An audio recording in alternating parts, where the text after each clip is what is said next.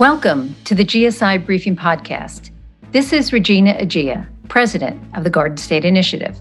In previous episodes, we've looked at the broad implications of the state's Energy Master Plan, which outlines our state's goals and direction to reduce carbon emissions.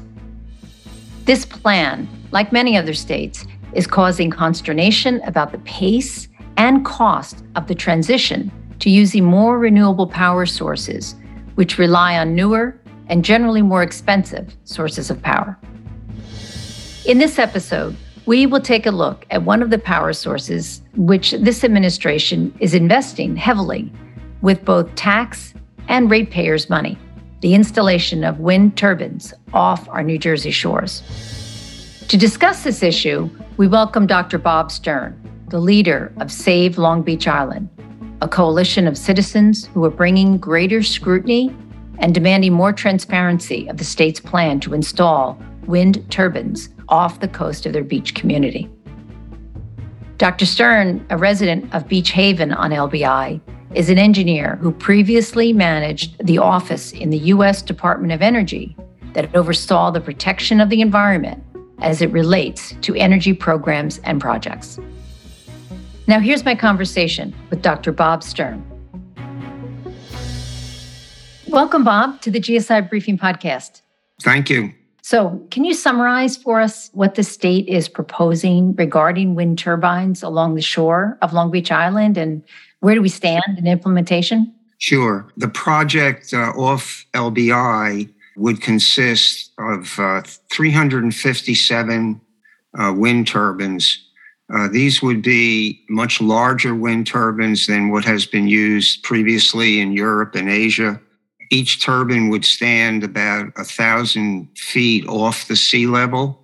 So it, it's kind of hard to envision all this, but uh, that's that's three football fields high, and there would be 357 of these turbines. They'll be using here uh, what's called a gearbox turbine, which is noisier than some of the more modern direct drive turbines, and that has an impact on marine mammals, which we can talk about later.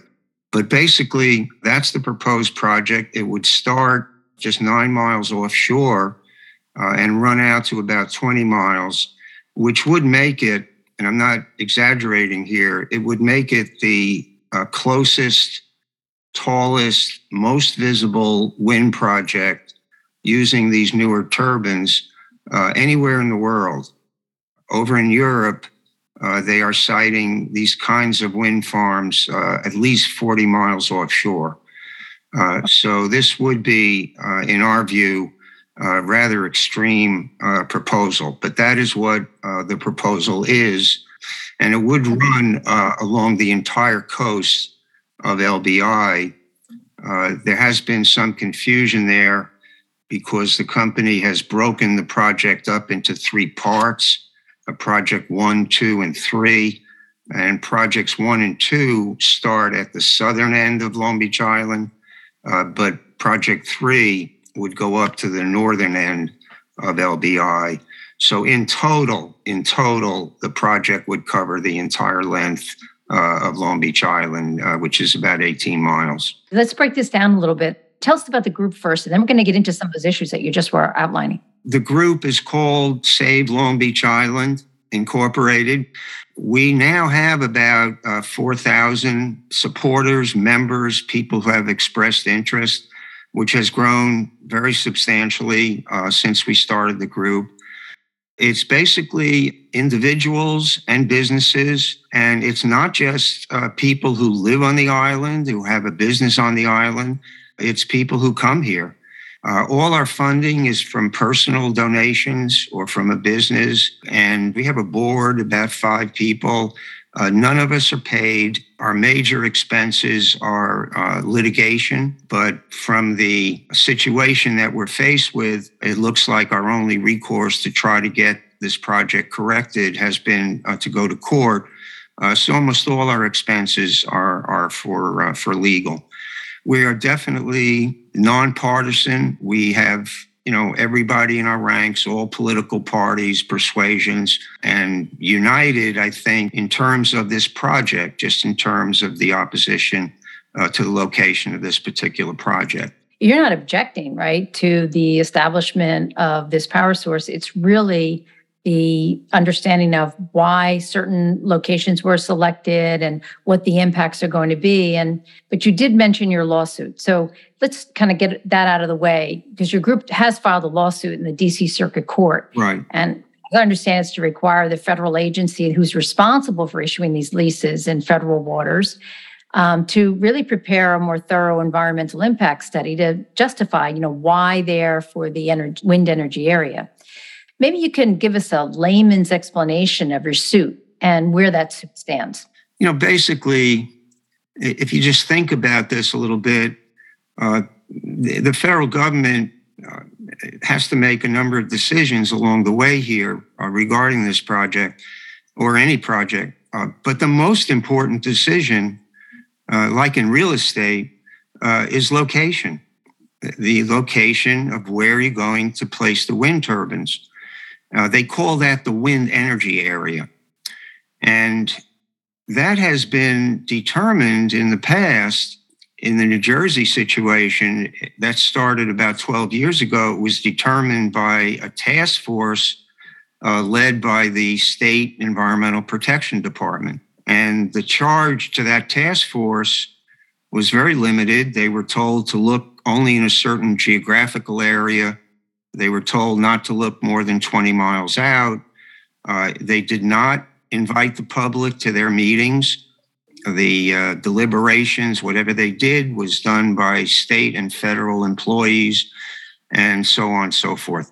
Uh, our contention in the lawsuit basically is that that uh, violated the National Environmental Policy Act. That's the act that requires environmental impact statements when a federal agency makes a significant environmental decision.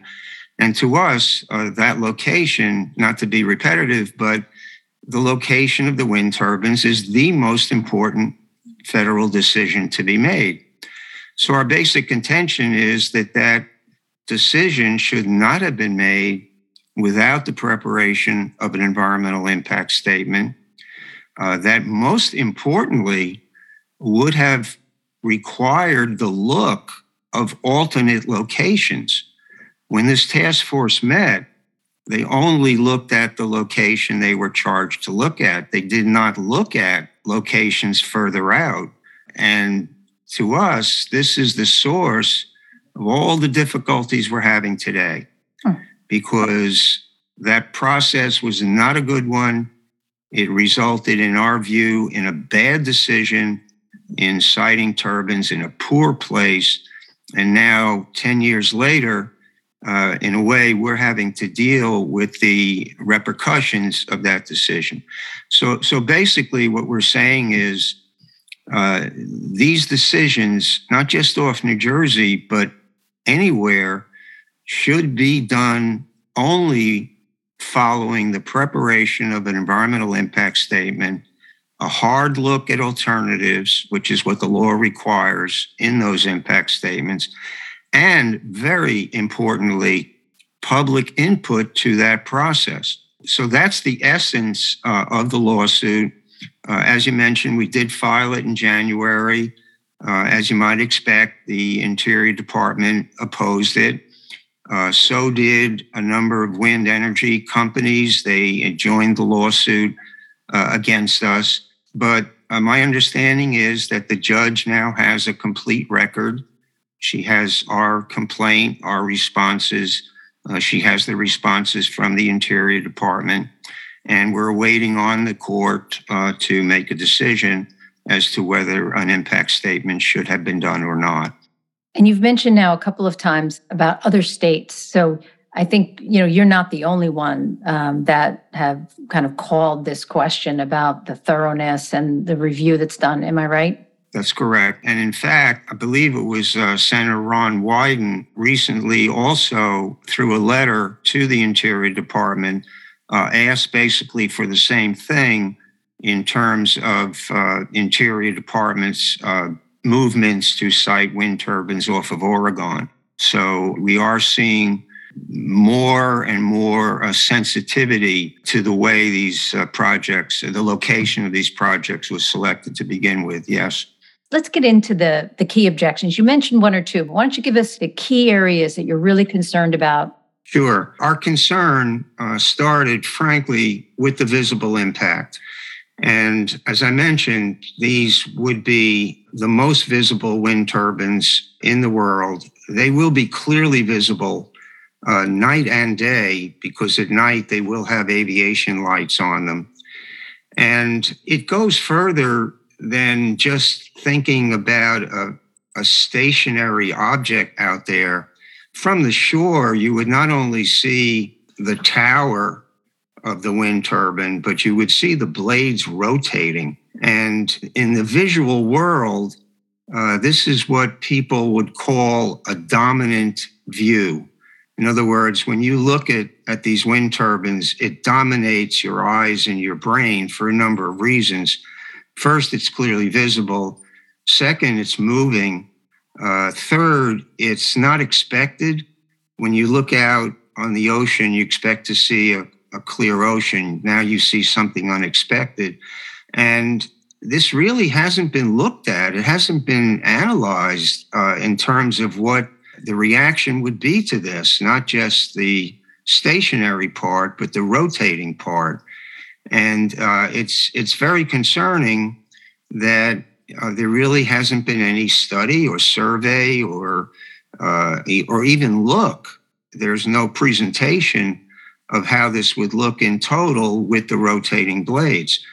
Uh, so beyond that, uh, you also have uh, concerns about uh, right whales. The North Atlantic right whale uh, is a critically endangered whale. Uh, this is the whale we basically slaughtered for centuries, and it migrates just off this lease area. And the noise could essentially block that whale's migration. Uh, there are other issues with uh, the Department of Defense. They have uh, what's called an exclusion zone, which goes from about nine to 14 miles out. And that is in this project area. And it's been difficult to get from the defense people what exactly that does because I expect it's probably classified. But it certainly doesn't sound good to try to place wind turbines in what the Department of Defense calls an exclusion zone. Well, you know, as with all, uh, it seems like you know regulatory and you know kind of Byzantine government activities ten years ago it probably didn't get any notice, as you say. There's no public input. Nobody really thought about it, probably a whole lot. And as you say, you know, now we're living with the consequences. And It's important. I think that both your organization is not again not objecting to the establishment of the power source but it's really the way in which it was done and the implications getting you know fully examined. Right. and you know you mentioned we we talked about you're in court but i know that uh, you've tried to resolve this through other channels. So maybe you could spend a little bit of time here with you know what are the other activities? Like have you approached the administration the legislators and, and dep and what what you know have they been saying to you? Yeah, this um, this is a very important uh, aspect of this. As you mentioned, you know, we have not gone out opposing everything. When we presented all the issues with this, I call it the close in project, we always started with an alternative. And we presented to the federal government, to the state, the alternative of placing the wind turbines in an area called the Hudson South area, which is another area identified by the federal government. Further offshore Long Beach Island, it starts about 30 miles out and goes out to about 57 miles. So, from the very beginning, uh, we proposed and asked why the wind turbines could not be placed out there from the federal government's own studies, it looked like a very good place for them. And in fact, they are now proceeding to lease out there. So it seemed to make perfect sense to us put the wind turbines further out. Uh, that would not only eliminate the visible impacts on the shore, uh, but it would leave room for the right whale to migrate. It would help the birds. It would get out of the Department of Defense zone, seemed to have a lot of advantages. So we always presented this uh, going back uh, a year and a half, and we were kind of surprised that we never got a positive response to that because it seemed to make all kinds of sense. And recently, we found out uh, the reason for that, and it's and it's kind of astonishing that it appears that the plan is from the federal government and from New York to create a transmission corridor from the Hudson South area, which is off New Jersey, to go all the way up the New Jersey coast to New York, to Long Island, uh, New York. And so it appears that the power from this, I call it the good area, is not going to come to New Jersey, but it's going to go up the shore to New York and allow New York to meet some of their offshore wind goals. And frankly, you know, this is, I mentioned, this is kind of astonishing to us because I've never, I've never seen this before. Uh, like overseas, if you place a project off of Great Britain, I don't see that power going to France. Uh, I don't see the power from a, a site off of North Carolina going to South Carolina. So this just added a, a, whole new dimension of, I'll just call it strangeness to us. And it, it makes less and less sense to us that we would allow the power from this desirable area to go to New York.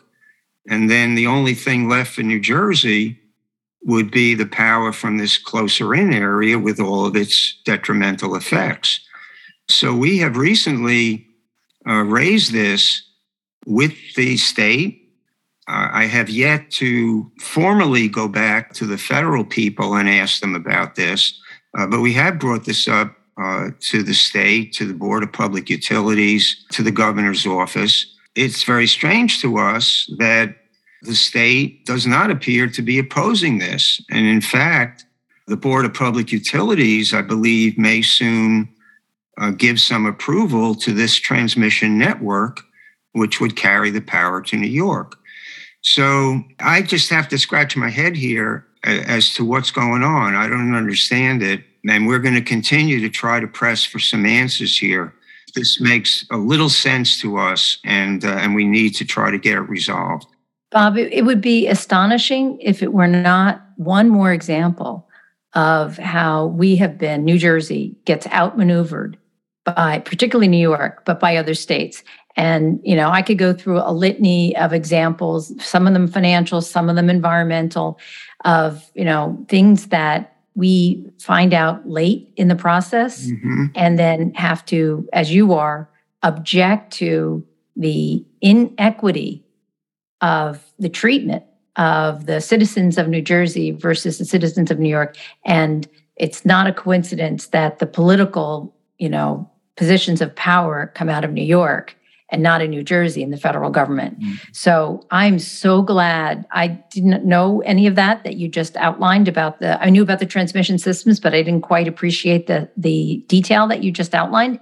And I'm so happy to hear that your organization is bringing light to that. And um, you know, it says important as the distance from our shoreline as the use, as you say, of those outer waters that are federal waters and ought to be equally contemplated for the benefit of all those in on the, along the coastline. Absolutely. I think making that plainer and plainer to the public will only add to, I think, the support, you know, for all the work that you guys are doing. In a way, I'm I'm glad to see we're not alone in the inequity, but it doesn't really make it any better. right. But you're absolutely right. It's very uh, uh, it, it's very hard and it's disconcerting. And we are going to also make this information available to our elected representatives uh, in the House and the Senate because it, it does seem to me they should be standing up more for New Jersey here.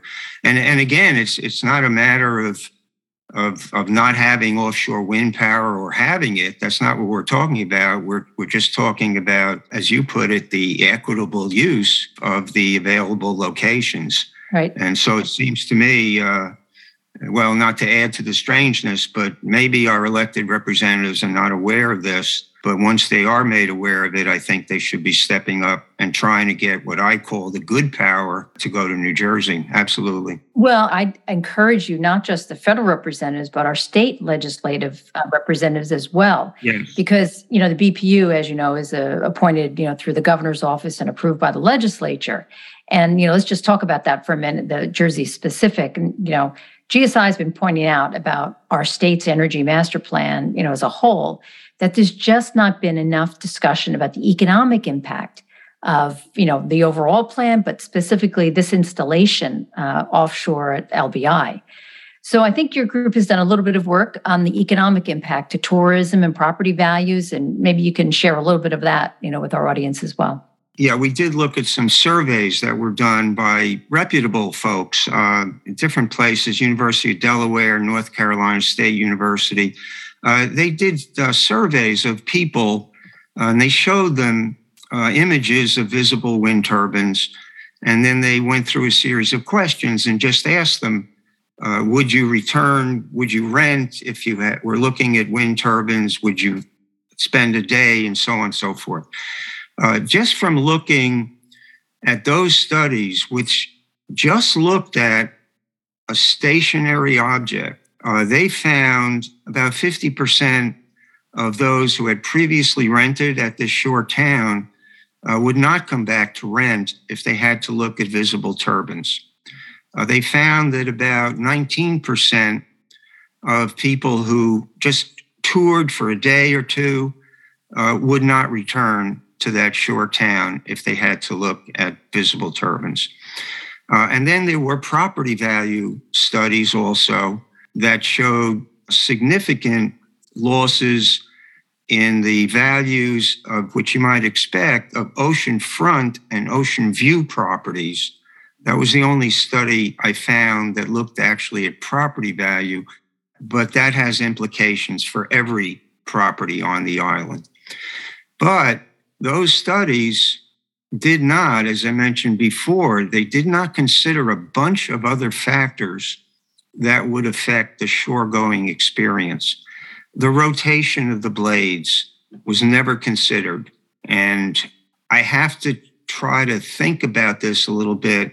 You go to the shore, the view is dominated by the wind turbines and they're rotating, and you're looking at this for five hours. What is the effect on a human being? I do not know, and I have not seen anything about that. There are other effects that are going to happen at the shore. Based on numbers we have estimated, you are going to hear these turbines at the shore. From their operation, you're going to hear the noise. And the reason for that is that even though they're nine miles away, noise travels much better over water than it does over land. Hmm. If you've ever been at a lake, you can sometimes hear neighbors three miles across the lake talking.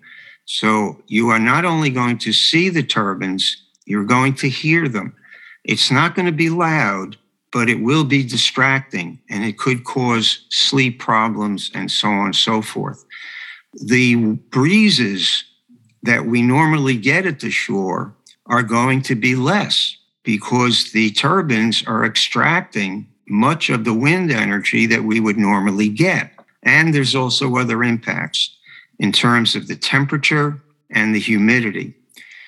None of this has been looked at in total. So, all of these studies that I just mentioned just look at a piece of the total impact on the shore that we believe is going to be caused by this. And we have a fear that this is not only going to reduce rentals or look bad.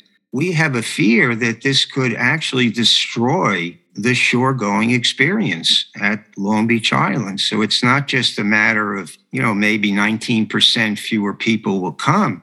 It could be much, much greater than that. And that's part of the, the difficulty here. Yeah. And in a way, uh, we're almost guinea pigs here for this experiment. I don't think they've ever had or have any situation like this uh, around the world. I, I, don't know of any other uh, shore going place where there are wind turbines that people have to experience this. So the whole the whole picture has not been looked at, and uh, and it causes great concern here. And you're making the strong case, right, for you know, this isn't about a small group of people who happen to live on the shore and don't want these off the shore and they're NIMBY, right? Not in my backyard. Tourism and specifically the shore tourism industry for the state of New Jersey is essential to our economic health. And, you know, you get one part of the shoreline that gets tainted and it becomes really a waterfall effect of undermining one of the you know large revenue sources right for the state. It's counterproductive um, if it's not done correctly and i think that's what your group keeps coming back to. It ought to be done in a way that contemplates you know as you say the view the impact on the industry the mammals um, as well as the human psyche. You know, you've kind of referenced that a couple of times. So this is not about you know uh, trying to protect a group of you know homeowners along a shoreline or some businesses that are in one part. This is an important conversation I think, for the whole state because of the economic impact of it. So, Bob, uh, is there anything else that we didn't talk about? We've talked about the suit and you know the concerns. It's a the group is growing in terms of interest. Anything else we haven't talked about that you want to be sure we cover for the audience? I, I would like to to put in a request for some help if we could, because given the situation we just described, that we're really getting no no help from the powers that be in terms of a reasonable solution here, uh, that our only recourse at this point is to pursue further lawsuits. And we are planning to do that. Uh, so if uh, folks share our concern, uh, I would ask them to go to our website, uh, savelbi.org. Uh, there's much more information there. There are PowerPoint briefings and videos they can look at. There are visual renditions of the stationary turbines. They can just sign up for updates or they can donate to support the lawsuits. Uh, and we would appreciate that even more. You know, we're not we're not happy that we have to file lawsuits here to get a fair hearing. We'd much rather do this in a cooperative way with the state and the federal officials, but at this point, they just don't seem to be listening. Uh, so that's that's where we have to go, and uh, any help that folks can provide would be appreciated. Dr. Bob Stern, thank you very much for sharing new information and helping everyone understand the implications of some of the direction that we're headed with the wind industry in the state of New Jersey. Bob, we'd love to have you back on uh, maybe in a couple of months. We can hear more, have an update on the lawsuit as well as other activities, and hopefully you know, expand the understanding of all of your work. So thank you again for being with us, Bob. Thank you. And I'd be glad to come back and give you more detail. Thanks. The GSI briefing is produced by the Garden State Initiative. For more information about GSI, visit us at gardenstateinitiative.org and be sure to follow us on social media. Don't forget to subscribe to the GSI briefing on the podcast platform of your choice. And please leave us a good rating. This is Regina Egea, and thank you for listening.